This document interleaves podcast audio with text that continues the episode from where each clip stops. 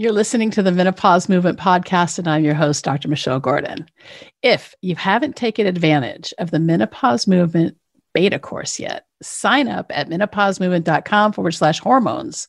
We offer this $500 beta course at no charge to you in exchange for feedback and testimonials. Now, we normally require a lengthy application to join the course, but because you're a podcast listener, you can skip the application, go straight to the front of the line and get started on the material. Now, if you've always wanted to understand your hormones and manage your menopause naturally, this program is definitely for you. We just simply ask for feedback and testimonials so that we can improve the course to help more women. Just go to menopausemovement.com forward slash hormones to sign up for this program so that you can start to step out of that minnow muck that has kept you stuck. Welcome back to the Menopause Movement Podcast. I'm your host, Dr. Michelle Gordon, and thanks so much for being a part of the menopause movement. Today, we welcome Ryan Levesque to the podcast. Ryan Levesque is the Inc. 500 CEO of the Ask Method Company and the number one national best-selling author of Ask, which was named by Inc. as the number one marketing book of the year. His work has been featured in the Wall Street Journal, USA Today, Forbes, and Entrepreneur, and over 250,000 entrepreneurs subscribe to his email newsletter offering business advice. He's also a co founder and investor in Bucket.io, a leading marketing funnel software for entrepreneurs. His latest book, Choose, helps readers avoid making the single biggest mistake when starting a business and guides people through answering all the important questions: What type of business should you start? Now, Ryan is one of my mentors, and his coaching has helped me to grow the menopause movement. His sage advice has rung in my ears for the past couple of years through the startup phase of this business. He has a compelling story of the pursuit of excellence in everything he does.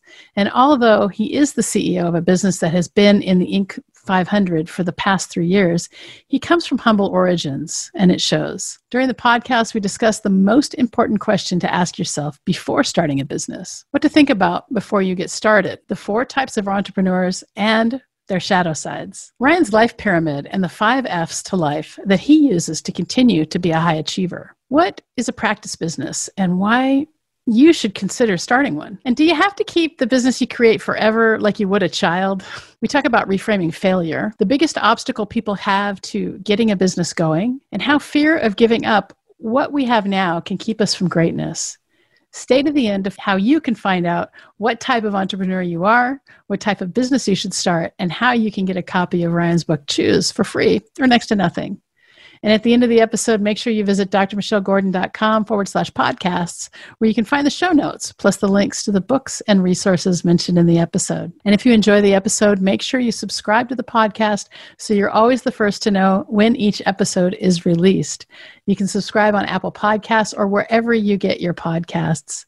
And thank you for all of the five star reviews. If you haven't left a review yet, please take the time to review the podcast. This helps more women to find it and get the help they need during the disruption of menopause. No one should have to go it alone. And this is a continuation in our business series. And so I'm so happy to have you here uh, to learn about what Ryan has to say. And thanks so much for being a part of the menopause movement. Now let's get to Ryan.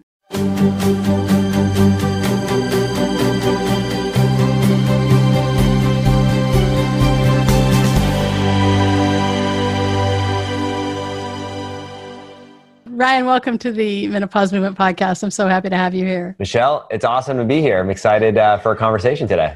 Yeah. So one of the re- the reason I wanted to bring you on today is because there are many many women in midlife like me who pivot in in their lives, and you know, for me, I'm a surgeon, and that was really fulfilling until it wasn't, and then I had to figure out uh, what exactly I wanted to do and of course you know you know the story i started having menopause and it was horrible and i started figuring out you know how to help help myself and then i started helping other people and i've since since retired from surgery uh, with some of your help. And i think for me i saw a need and you know kind of pivoted into it. But you know you you talk a lot about what it what it takes to start a business and what the most important question is somebody must ask beforehand. So you want to talk about that a little bit? Yeah you know i think it's a, it's a great question. And uh, you know kudos to you for being able to do what you've done um, which i think is a dream of so many people. And uh, you know for me I, I had that that similar moment when I was a little bit uh, just earlier in my career. I was in my my mid to late 20s, and I kind of had my quarter life crisis where I said, "All right, do I don't want to do this for the rest of my life." Um, and I kind of I saw my boss and I saw my future, and I said, "I don't want to, you know, head down this path." And so, no matter I think what age you're at, I think many of us have that that moment, that epiphany moment, and it leads that epiphany moment leads to asking questions. And one of the questions that I think that naturally starts to occur is people start asking to themselves, okay, do I maybe want to do my own thing? Um, maybe I want to be my own boss. Maybe I want to take control of my own schedule. And so the natural question that comes up is what type of business should I start?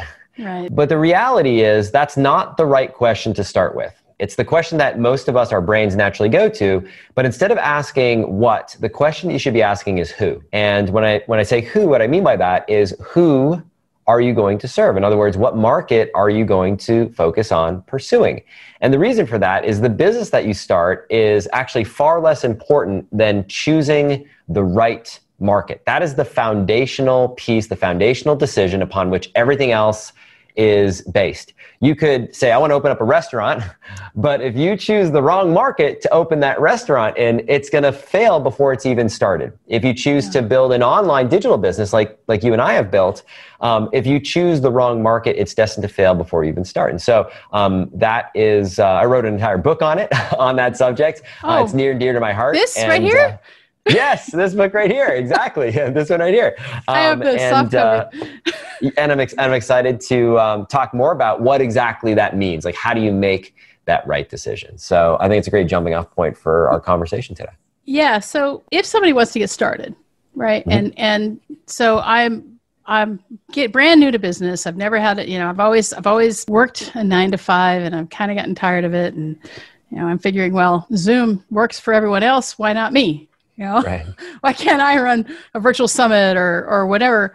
So how how would somebody get? How, how would you suggest getting started? So what what is the the very first step that's up you know i mean you're going to choose your market but what, what would what would be after that? Yeah i mean you know going way back to the beginning i think the first thing is to uh, make a decision right? So um, to make a decision that this is something that you actually want to pursue. And then from there i think it's a great place you know we all suffer from the paradox of choice. There's just unlimited options at our disposal in all areas of life whether it's going to the grocery store and deciding what type of spaghetti sauce you're going to buy to deciding what kind of business you're going to start. So i think a good place to start is to begin by deciding deciding what your non-negotiables are. And what it does is it uh, puts constraints on your life. It sort of puts, you know, if you've ever gone bowling before when you were a kid, you know, you went bowling, you put those little bumpers on the side. Um, it kind of puts bumpers on things. So you don't veer too far in one direction or the other. You don't create what I like to say, the, you know, we're all responsible uh, for the prison that we are inside right now. Like we built that prison. We all built the prison that we're inside right now through the conscious choices we've made over the course of our life. So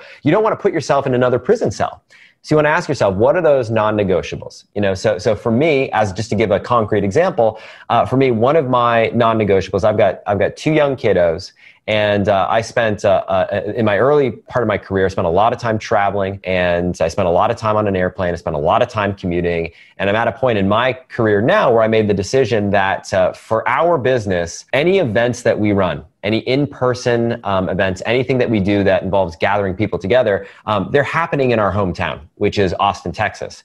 Right. And uh, the reason for that is I don't like to be away from my kids for you know weeks at a time. And uh, that's one of my personal non negotiables. Now, you might have the total opposite non negotiable. You might say, like, I want to be able to travel like at least 10 times a year, 20 times a year, in which case you might build a business that allows you the ability to travel where you're maybe meeting with different groups of people in different parts of the country or the different parts of the world so um, so that's um, uh, that's the first thing is start with your non-negotiables and that'll start of kind of start to you know help to uh, you know put the rails on things and help identify what's most important to you. And then, you know, kind of from there, um, starting with this decision of who, who are you going to serve? Um, from there, we go down a, um, a specific path. And I think um, one thing to really ask yourself um, is uh, what type of entrepreneur are you? And based on my research, based on the work that I've done, and, and the um, literally thousands of entrepreneurs that I've had the privilege of working with, and when I say entrepreneurs, you might not consider yourself an entrepreneur. I'm talking about people who've made the decision to leave that nine to five, to leave their career, to start their own thing. Right. Whether it's a part time thing, a full time thing, a side hustle, a second career, first career, third career, whatever it may be, um, that there are four types of entrepreneurs. And, and I think a fun little game that we can play right now, Michelle, for everyone listening to this right now is to really ask yourself which of these four buckets do you most neatly fit into? So if you had to pick one, and that's the constraint here, you have to choose.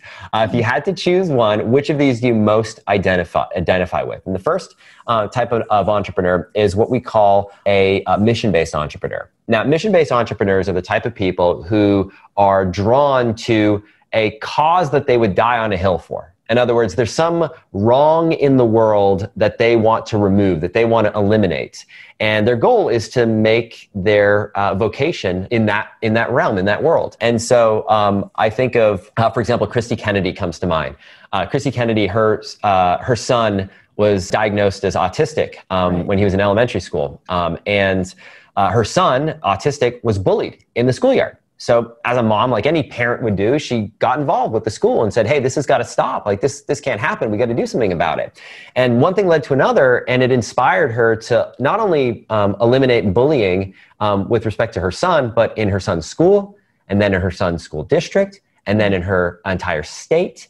And then uh, since then, she's built a business that's allowed her to eliminate bullying in over a thousand schools across America through a program that she's created. So that's an example of a mission based entrepreneur. There's some wrong in the world that you want to eliminate and you want to make that into a business. So mission based. So keep that one in the back of your mind. It's the first one. Uh, second one, in contrast to that, is a passion based entrepreneur. Now, the passion based entrepreneur is the type of person that has something that you love. It could be a hobby, it could be some subject matter that you're just incredibly passionate for, and you want to find a way to make that passion your vocation. So I think, for example, of um, uh, Charlie Wallace. Charlie Wallace is a musician. He plays the guitar, and uh, he decided he wanted to build an online business teaching people how to play the guitar. It's his passion. He loves the guitar. It's what he wants to do all day, every day, and uh, he decided to build a business around that. So that's a passion-based entrepreneur. Now, the difference between the two is that a passion-based entrepreneur really wants to move the world toward something they love, as opposed to moving the world away from something negative. So those are the first two types. Um, the third type is uh, what we call an opportunity based entrepreneur. Now, opportunity based entrepreneurs um, are the type of people that don't necessarily have a burning mission or burning passion, but you know, if you kind of look around the world and you've ever asked yourself, how is it that nobody's created a product for this or how is it that nobody's ever solved this problem i have, to say, kind of, I have to say that that's kind of what happened for me in menopause that that I when I started going through menopause, I was started I actually started looking for a course because I'm a course user. I, I buy stuff and I, I couldn't find one. I'm like, well, okay, I guess I'm gonna have to create one. Exactly right, yeah. and and here's the thing: is like I think for so many of us, we have this sort of almost imposter syndrome that many of us uh, suffer from, where we feel like, oh, I'm not qualified. I can't do that. Like, I don't have the experience or the credentials or fill in the blank reason why I'm not the right person uh, to do this. But the reality is, you might be. And opportunity based entrepreneurs don't necessarily set out to solve a mission or serve a mission or, or fulfill a passion, but they know they want to be their own boss and uh, they see these opportunities. And so I think of uh, Dana Obleman, for example, um, similar situation, right? So Dana, she had, uh, she and her husband, uh, Mike, had a newborn baby that wasn't sleeping through the night. So um, kiddo's not sleeping through the night. So she did the same thing that you did. She went online, did all the research, and tried to figure out like someone's got to figure out how to help to get a newborn baby to sleep through the night. And everywhere she looked, there wasn't really good information on this. So um, she decided to, you know, dive into the medical research, dive into the clinical research, and she tried different things and was able to kind of really piece together a solution that worked for her.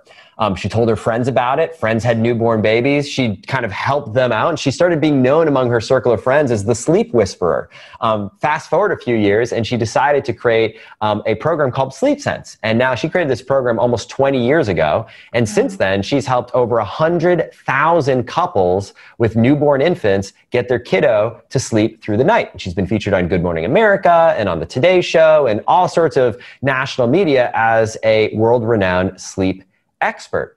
Now, did she seek out to do that? No, just like you, she saw this opportunity and said, if, if no one else has filled this void, well, maybe I could be this person. Um, and she and her husband have built a really successful business on the back of that. So I don't know if there's anything you want to say um, to well, that one before we go to the last type. I, I, mean, I guess I would say that that for me, I, I, I, kind of followed along that same path in that I, I found a, a, it was such a problem for me and my life was so disrupted. I spent about three, three or four years researching that that's it. And, and I was like, well, okay.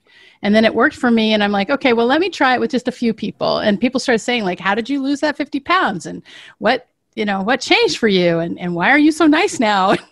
things like, things like that. And so I started, I, I you know, I shared a, a lot of these principles with, with a few people and they had even better results and their weight loss didn't take them three years. It took them six months. And, and so that's kind of how this business got started. And now it's kind of a passion play as well. And and and, and, and i think that's an interesting point which is that um, if you were to identify with one of these boxes we all have elements of both. And as yeah. we um, as we evolve as entrepreneurs as people as human beings we sometimes can then shift from one to the other. But there's a fourth one, there's a final one. So for those of you listening to this right now or watching this right now saying, wait, I don't really identify with any of these, what's the fourth type? You said four. The fourth is um, what we call the undecided entrepreneur. Now, undecided entrepreneur, if you're in this bucket, this is the type of person that you know you want to be your own boss. You know you want to do your own thing. You know you want to take control of your um, you know, take control of your life and, and be able to have the freedom that, you know, owning your own business uh, allows you to do and take uh, control of your financial destiny.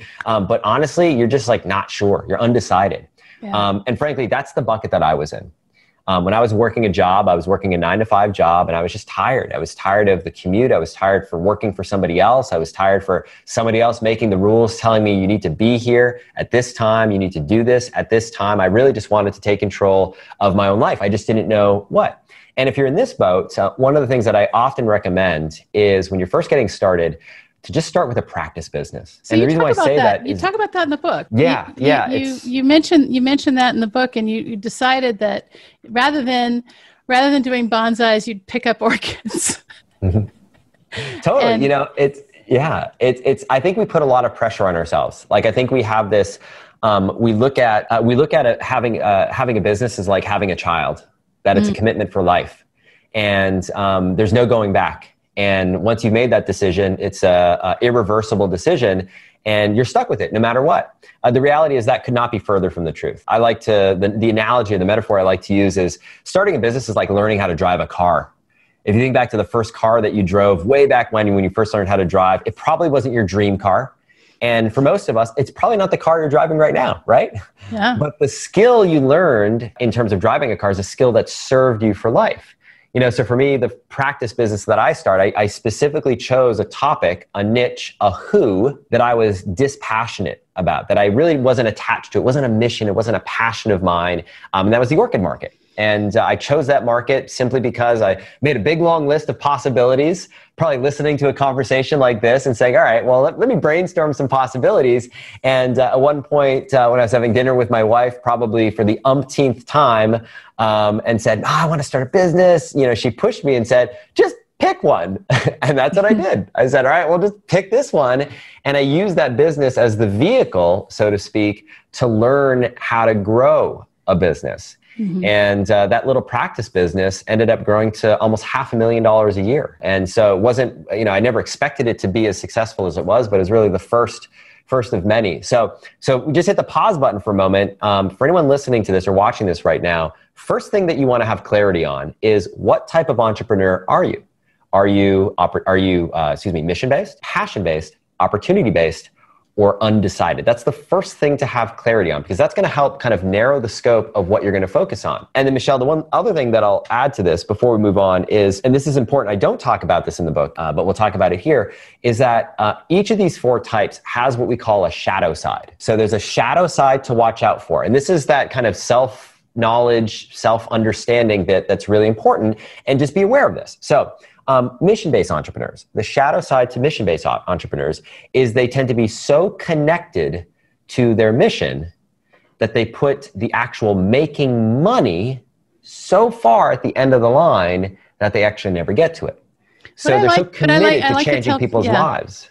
I like to tell people that that if you, if you're going to start a business and and it's it's one of these passion plays that remember, and this is something I learned from Stu McLaren: more money, more impact. More money, more impact. So that means that if you if you have like like the menopause movement supports a NGO called Studio Samwell, and Studio Samwell started out as a way to keep girls out of the sex trade. We have a podcast with T- T- Tamara Horton, who founded it, and she adopted a son in Ethiopia and saw all these girls who she just you know were were getting sold off child brides and things like that and so she was she she just had this huge mission to do that.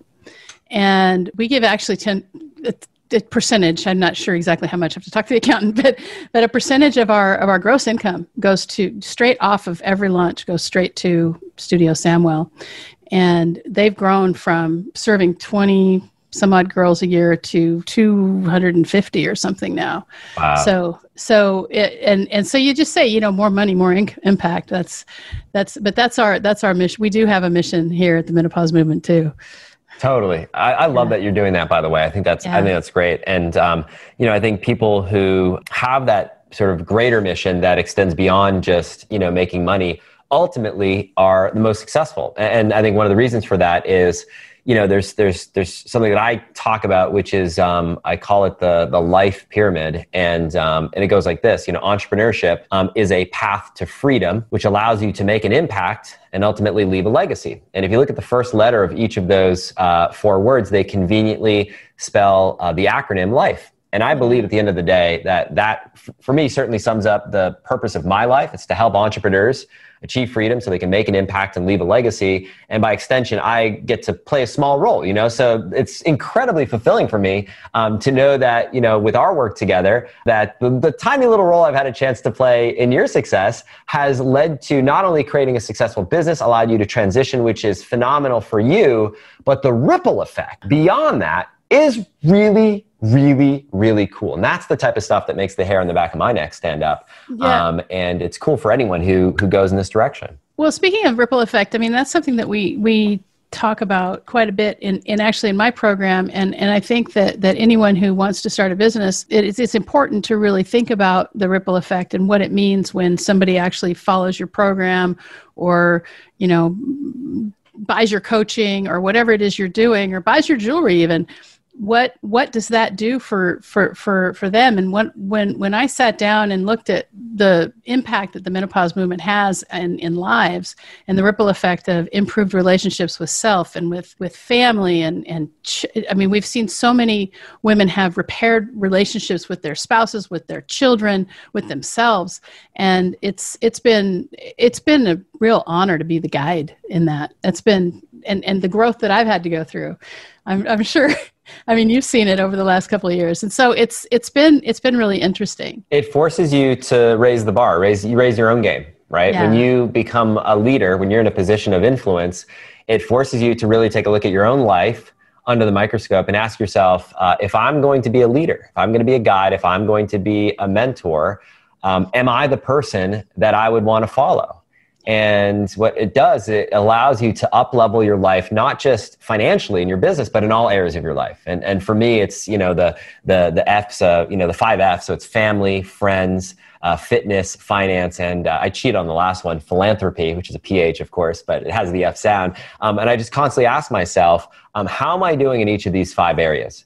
Because yeah. it's easy to excel in one of these areas at the sacrifice or the detriment of the other areas. You, we've all heard stories of you know incredibly financially successful entrepreneurs who are have no relationship with their spouse or their kids. Their home situation is a total mess. They're unhealthy. They have you know a heart attack at a young age. But the question I'm always asking myself, this is the one that keeps me up at night, is how can I be top one percent in all five of these areas simultaneously? So the best family man, the best father, the best uh, friend, I could possibly be. Uh, top 1% fitness is measured by everything from, you know, uh, cholesterol to blood sugar levels to, you know, body fat to any lab that you want to put in there. Finances, so the income that you're making and to, yeah, to Peloton, to Peloton, exactly. I'm, I'm always aiming to be top 1% on those rides.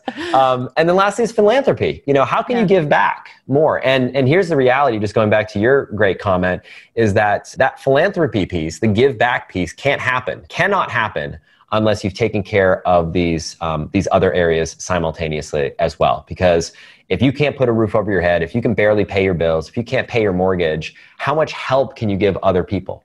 Really? Yeah. You're focused on taking care of yourself. So um, when you have that excess, it allows you to do so much more. Yeah, Um, Michelle, we like a- started. we go ahead. Just one second. It just this this reminds me of the Maslow's hierarchy of needs in a different way. It's like you know you talk about it as the pyramid. So you did talk. You were going to the shadow side, and you you yes, were able to yes. the shadow talked side of mission. the mission. Yeah. So let's go back to the shadow side. yeah. So, so just going back as you're helping decide, and the reason why I want to do this, and the reason why it's it's so important is um, as once you identify which entrepreneurial type you most connect with, you most identify with, you want to be aware of the shadow side because this is the thing that can really derail you. So, mission based entrepreneur, if you're in that situation, be aware of the fact that you're so drawn to your mission that you put actually making money so subservient to that that it's not a focus that you actually never make money you want to help people but you can't actually um, uh, make a living doing it passion based entrepreneurs it's a slightly different story. The thing you need to be careful of if you're a passion based entrepreneur is that you don't become dispassionate about your passion. So for example if you build a business around watercolor painting because you love watercolor painting well when that becomes your job your job you can suddenly fall out of love with that thing that you were once so passionate about. So be careful not to put yourself in that situation.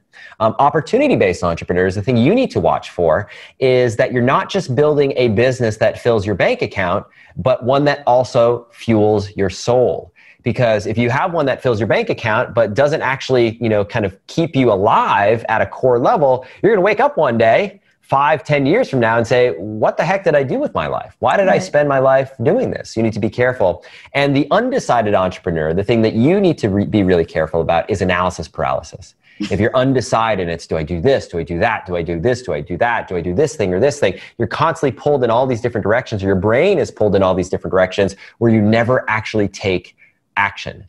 So once you have clarity on what type of entrepreneur you are, the shadow side to each, then you can start carving a path forward to answer that all important question of okay, knowing that I'm this type of entrepreneur, who am I going to serve?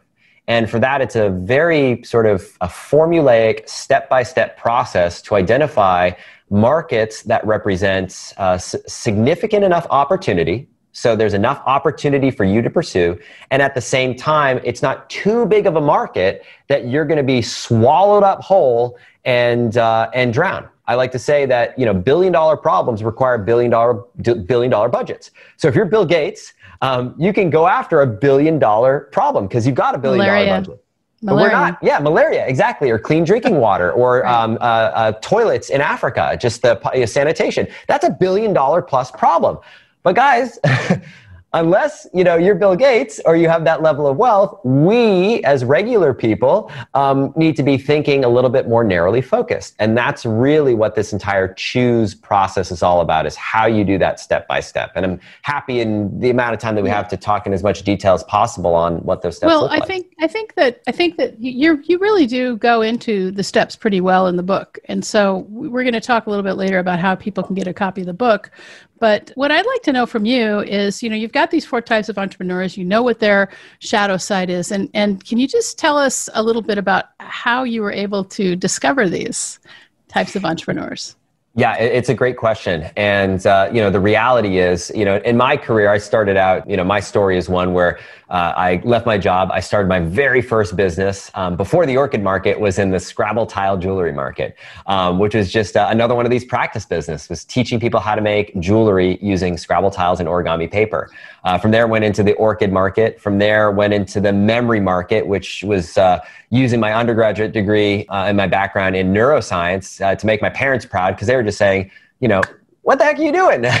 you know, you studied neuroscience at the Ivy League level and you're now selling ebooks on how to care for your orchids. Like, you got to put the degree to use. So I did that to make my parents happy and, and quiet them down. Uh, and then I proceeded to go into 23 different markets. So that was kind of my, my background, my experience. And then I started working with different um, businesses, bigger businesses to implement this, this strategy um, uh, that's now known as the Ask Method um, in their business. And then from there, started working with a lot of early stage entrepreneurs, and I've been doing that now for um, you know uh, the better part of the last decade.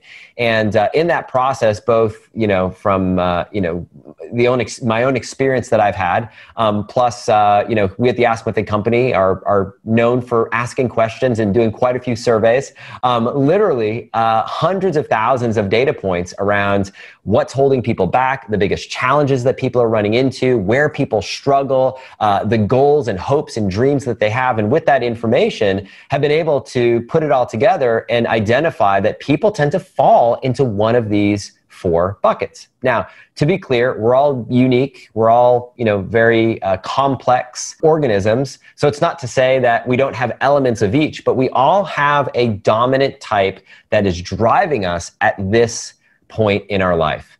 And the reality is that can change over time. So for me, I started as an undecided entrepreneur. I'm no longer undecided. That's where I was at that point in my life. But again, we evolve and we change as human beings. And you might move into the more mission based entrepreneur over, over time or a passion based entrepreneur over time. So for me, I discovered a passion simply by starting. And the hmm. passion that I discovered is I fell in love with the process. For me, I love the process of researching a new market finding what is it that people are struggling with in that market? What is it that makes them tick?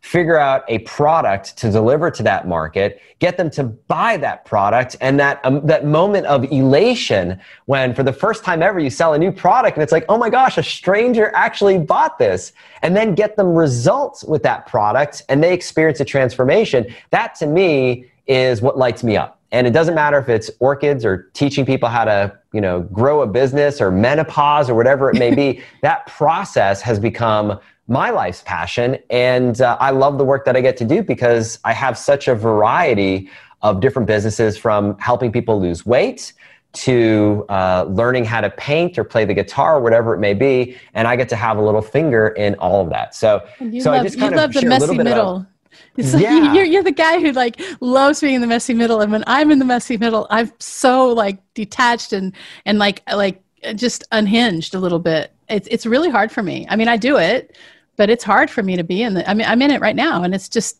you know all the things that you've got to get done. You fall so in love with the know, process. I think that's process, that's the yeah. secret and that's that's like the meta thing and i i learned this um, uh, you know reading the book flow uh, by Mihaly Csikszentmihalyi. Yeah. Uh, great book incredible philosophy and and one of the biggest takeaways i pulled from that was truly what you just said michelle detach yourself from the outcome focus on the process. Yeah just little so by little little by little. Go ahead. Yeah. Yeah no so if you're listening if you're watching this right now and you have this goal, like maybe you have a goal, you say, I want to quit my job and I want to make $10,000 a month. That was my initial goal, by the way. So if I could make $10,000 a month um, with my own little business, like I, you know, that's it. That was like my big goal. And whatever your goal is, put it out there in the universe, just get it out there, but then detach yourself from that outcome and focus entirely on the process, the steps that are going to get you there. And I've learned time after time, whether you're trying to do $10,000 a month, a million dollars a month, which is what I'm making now in my business, over a million dollars a month, or um, somewhere in between, the strategy is the same. Set the goal, put it aside, focus on the process, on the steps that you believe are going to get you there, because ultimately that's the only thing that you have control over. We don't have, yeah. I don't have control. We don't have control if some stranger in their home is going to take out their credit card and pay for your product. You just can't control that. Like you can influence it, but you can't control it. So focus on what you can control. And one of the things that you control are following the steps to start by choosing a good market which is going to set you up for success. I love that. And so once you, once you know since you since you coach a lot of entrepreneurs, I have a question for you which is mm-hmm. once people get started, what's the biggest obstacle that you see that people have to overcome early on in their career of as an entrepreneur to get going? Yeah, it's it's all it all comes down to mental game. It's all the head trash. It's all the every sort of mechanism that your brain puts forth in front of you to try to keep you safe and out of harm's way. So this manifests itself in a whole bunch of different ways. For some people, it's procrastination. So you find yourself, you get excited about this idea, and then you find yourself uh, doing 10 loads of laundry, cleaning the kitchen, you're washing the baseboards, you're washing the windows, and before you know it, you said, how did I get down this path? It's your brain trying to keep you busy in uh, pursuit of being productive, but the reality is it's just procrastinating away from the most important things that are going to move you forward. For some people, it's analysis paralysis. It's a thinking game. You're just overthinking everything. And uh, I've adopted some mantras uh, over the years. You, you know, all of them practically, that um, were first mantras that I repeated to myself to keep things going. So one of my most, one of my favorites is uh, you don't have to get it perfect. You just have to get it going. And as a recovering perfectionist myself, and I think you're, we're all recovering perfectionists if you've had that tendency in your life at some point, it's a mantra that I use to remind myself you don't have to get it perfect. You just have to so, get it going. I'm going to talk about this for one second as a surgeon, because as a surgeon, you have to get it perfect. Mm. It, you don't just get it going. You have to get it perfect. And so for me, the, the mindset change was, was really profound saying, you know what, I can do this messy and it's okay. And so that, and and uh, and obviously, be, when surgeons make mistakes, people die. And so the freedom to get out of that that thinking was really was really something for me because yeah we you just you got to do it right when you're well there there are there are a few professions right that there is no margin for error so yeah. if you are a surgeon if you are a first responder if you are an airline pilot there are certain professions uh, which require incredible precision and the margin of error is incredibly small uh, what I will say is this when it comes to business, in most cases, and of course there are exceptions, we can all think of exceptions, um, mm-hmm. you're looking for the pracademic answer, not the academic answer. You're not looking for, you know, p value of 0.001 level of precision. You're looking for directional accuracy. You're, you're going for, I think this is the right move. Because the reality is, you're going to be course correcting along the way. And, and, the, and what I'll end with, Michelle, on this, on this point is I like to say there's only two things that you need there's only two things that you need to be successful in business, and that is a vision for where you're going. So have a clear as possible vision for what you want your life to look like, what you want your business that supports that life to look like, and your immediate next step. That's it. Yeah. The middle is going to be messy. It's like looking through the dense jungle. You're not going to be able to see what is on the other side of that dense foliage all you need to worry about is what is the next step that you're going to take? Where are you putting that foot? And if you keep that vision in mind, you might need to course correct like an airline pilot. You might need to go a little bit here and a little bit here and a little bit here, but eventually you're going to get to your destination. And uh, that's really the secret. It's uh, the people who struggle are the ones who want to have it all lined out perfectly. They want to have this perfect recipe that all they need to do is follow 17,000 steps, all laid out for them in a book and once they finish step 17,000, they'll reach their goal. The reality is it doesn't work like that. No, Life it changes. Doesn't. It throws you curveballs. Yeah. yeah. So that's, that's really an interesting point because what, for me, what I had to do was I had to be willing to just go out and set a deadline and just deliver and fail and fail and fail and fail and fail and fail and spend too much money and fail again. And so, and that was my experience. I mean, you know, I had a I had a launch where I ret- got about I want to say five percent of my ad spend back. You spent a lot. I remember that launch. You yeah. spent a lot of money, yeah. and it came back, and you got a few sales, and yeah. and it's and it's this reframe that we need to have. And What I like to say is, um, you either earn or you learn. Yeah. There's no failure. There really is no failure. It's all about. It's all about. This is a writer downer. It's all about the debrief. Every time something happens, every time something happens, like what we do in our company, whether something's yeah. successful or unsuccessful, we do a very detailed debrief process where we go back, we look back, and we say, okay, what did we learn from this experience? And there's really no failure. It's uh, I like to the other frame of mind that's been really helpful for me is um, treating everything like an experiment. Mm-hmm. So if you take a scientist view and you say, this is just an experiment, we're going to try this thing. We're going to invest whatever the amount of money, $10,000, $50,000 as an experiment and we're going to see how much money comes out the other side. And then we're going to review the results of this experiment. And based on what we learn, we're going to make a course correction and adjustment next time. And if you detach yourself and treat everything like an experiment, it relieves all this pressure off your shoulders to make a million dollars tomorrow, which uh, so many of us do to ourselves. We put so much pressure on ourselves to get it perfect and right out of the gate.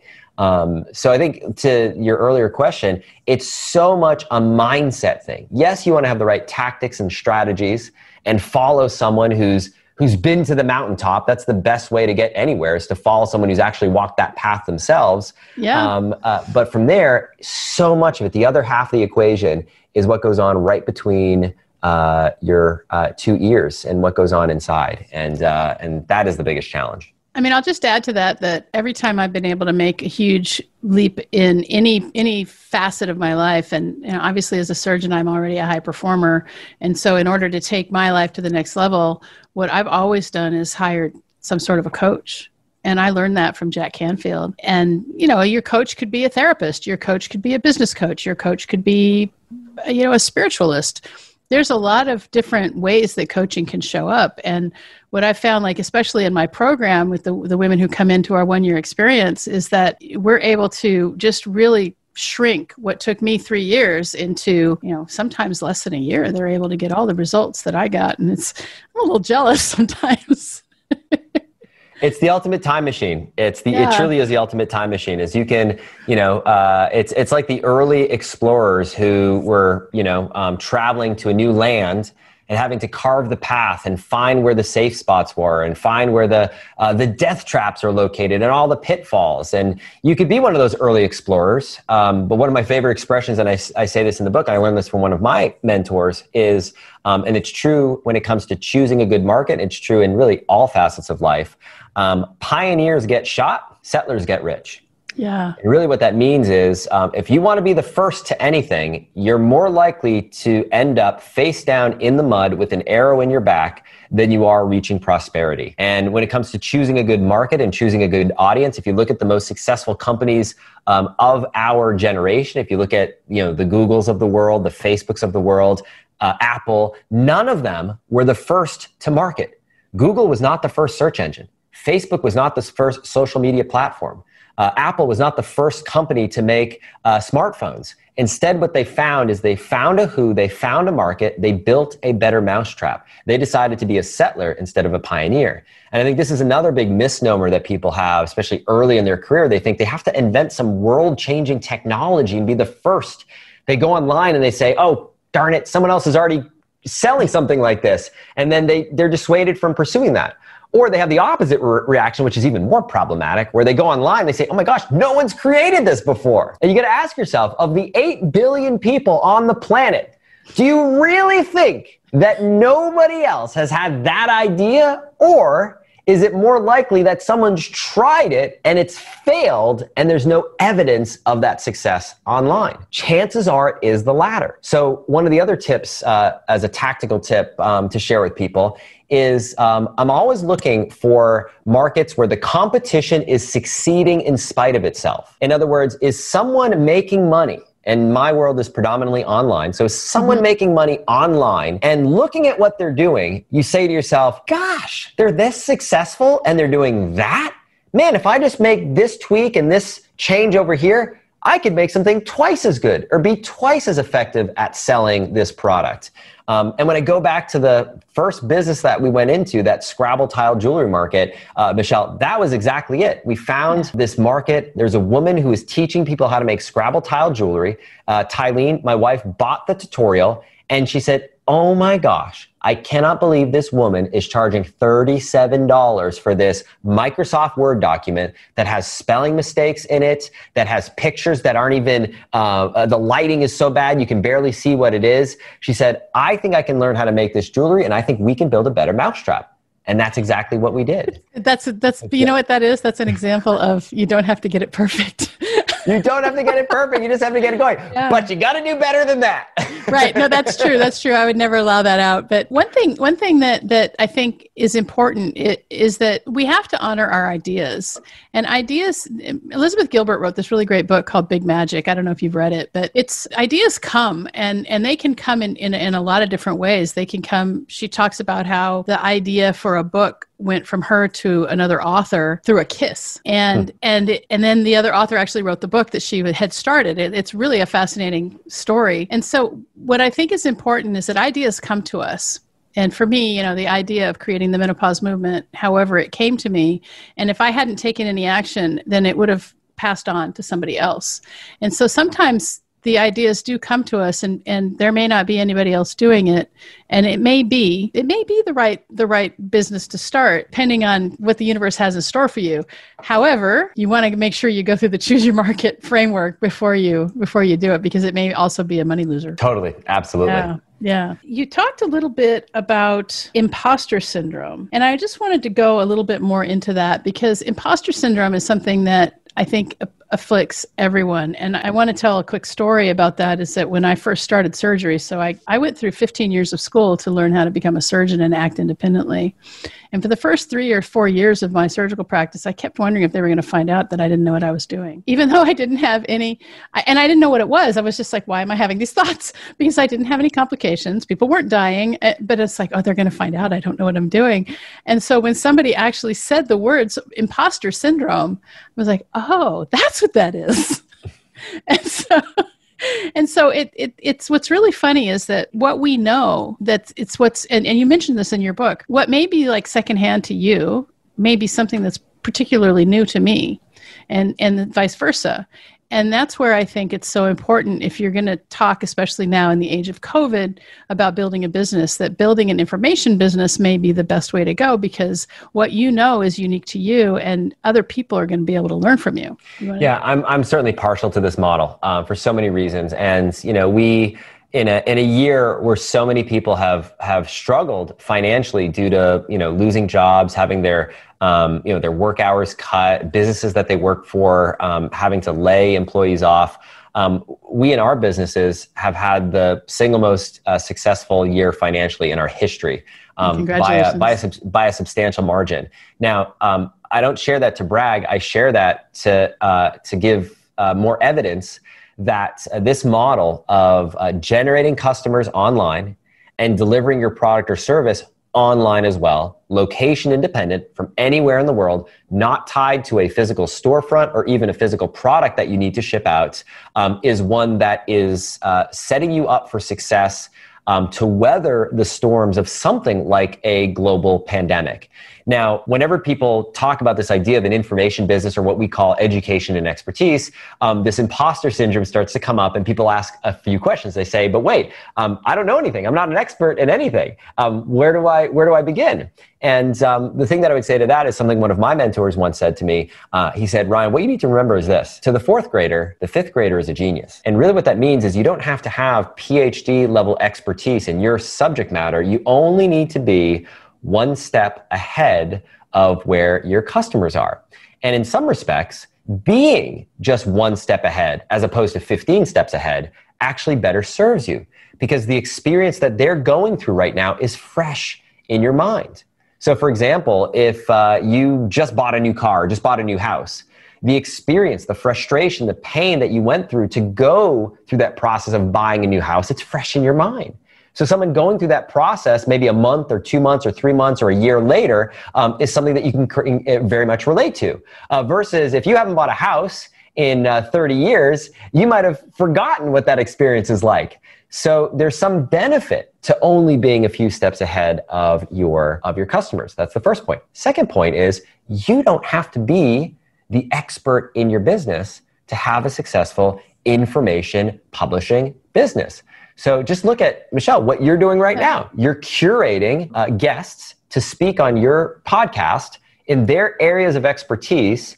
And uh, you don't have to have expertise in every single one of these areas. You can bring on guests that you have a relationship with, and your audience is drawn to you. They're attracted to you and your style and your story and everything that you offer. And they love the fact that you're curating that expertise by bringing high quality guests to the table. So you can also play that role. That's the Oprah model, right? Where Oprah curated guests for her show. She didn't necessarily have expertise in all these areas, but she had the taste, she had the level of curation that people came to know and trust.